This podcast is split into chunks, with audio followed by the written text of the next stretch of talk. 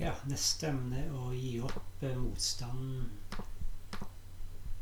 Altså motstand til det som er, da. Altså møte verden sånn som den er. Det er ikke alltid lett eh, å gjøre. Vi vil ønske at det var annerledes og situasjoner og forhold og ting og tang. Eh, så en av måtene vi motsetter oss å akseptere situasjonen som vi er på, er å altså prøve kontroll over situasjoner som vi har lite kontroll over. Som bruker mye tid og energi nytteløse forsøk på å kontrollere hendelser og manøvrere livet vårt.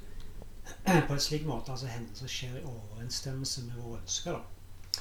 Så siden vi òg anerkjenner vår manglende evne til å kontrollere hver hendelse, så utvikler vi bekymring og frykt for fremtidige hendelser som er ukjente for oss.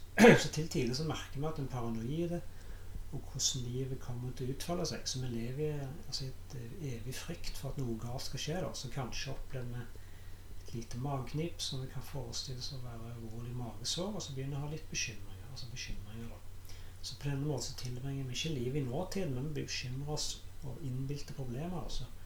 Så dette med overdreven bekymring viser at vi ikke er villige til å akseptere livet som det er ønsker å kontrollere ukontrollerbare hendelser. Altså problemet her er at det selv før uønskede hendelser skjer, så er vi i kontinuerlig frykt, og at det holder oss tilbake for å nyte og gjøre det beste ut av livet. Så eksempel kunne vi bruke en vesentlig stor del av tiden til å kontrollere fremtiden, slik at vi kan vokte rikdommen vår, forsikre om at den ikke realiseres. Så en veldig suksessrik leder i en multinasjonal bedrift fortalte at et vanlig samtaleemne temaet i sosiallaget lag var frykten for å miste rikdom. Så de er opptatt i deres nåtid ønsker å kontrollere fremtiden for å unngå mulig tap av deres formue, siden de har implikasjoner for deres forbindelsesnettverk, altså deres anseelse og innflytelse.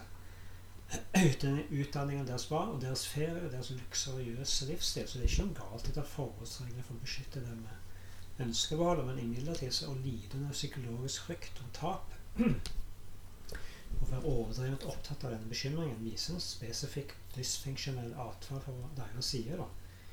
Så Slik atferd dukker opp når vi motsetter oss å akseptere faktum at man begrenser kontroll og måten hendelser utfolder seg på. da.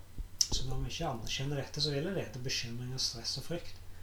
Selv når vanskelige hendelser inntreffer, så aksepterer vi ikke det. Så vi faller fra hverandre og er så nedig sorg at vi ikke er i stand til å fungere. Og Så at vi kan til og med utvikle en kynisk holdning til livet. Da. Så det klassiske eksempelet på motstand til fakta er døden på vår, altså både vår egen og døden til de som står oss nær. Så dødsårsaken kan være naturlig, altså sykdom eller katastrofer som jordskjelv, tsunami eller syklon. Da. Så årsakene kan også være at det, et altså resultat av menneskers villedede handlinger. Mm. Slik som i forbindelse med krig, vold eller terrorisme. da.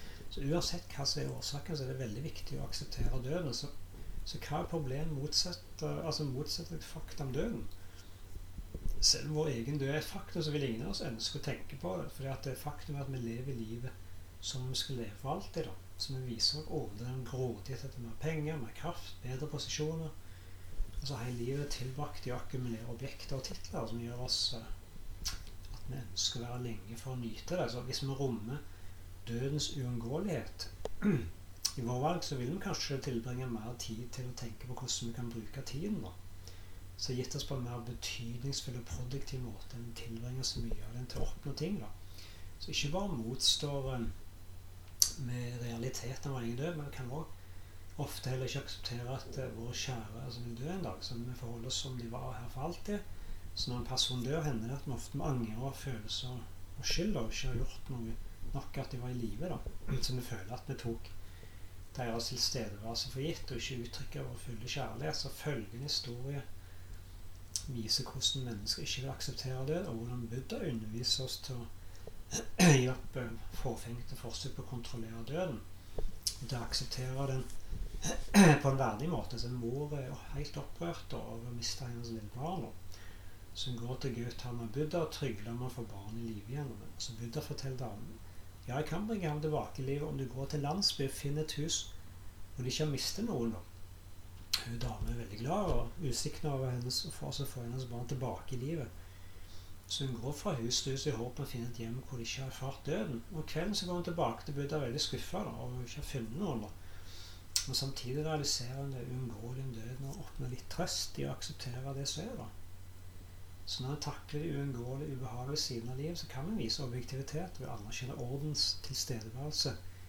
En styrer både tid og omstendigheter for ubehagelige hendelser så vel som dikterer følelser som vi erfarer det som vår reaksjon. da. Så anerkjenner denne orden hjelper oss ikke å gjøre fåfengte forsøk på å kontrollere ting som vi har begrenset eller ingen kontroll over. Så hjelper oss å leve vårt liv og gjøre motstand og på en verdig måte akseptere ting som vi ikke kan endre. Så det er utrolig vanskelig som dette, som har lyst til å oppnå ting og tang, og redd for å unngå ting. Men så det handler om å møte verden sånn som er både på godt og vondt. Yes.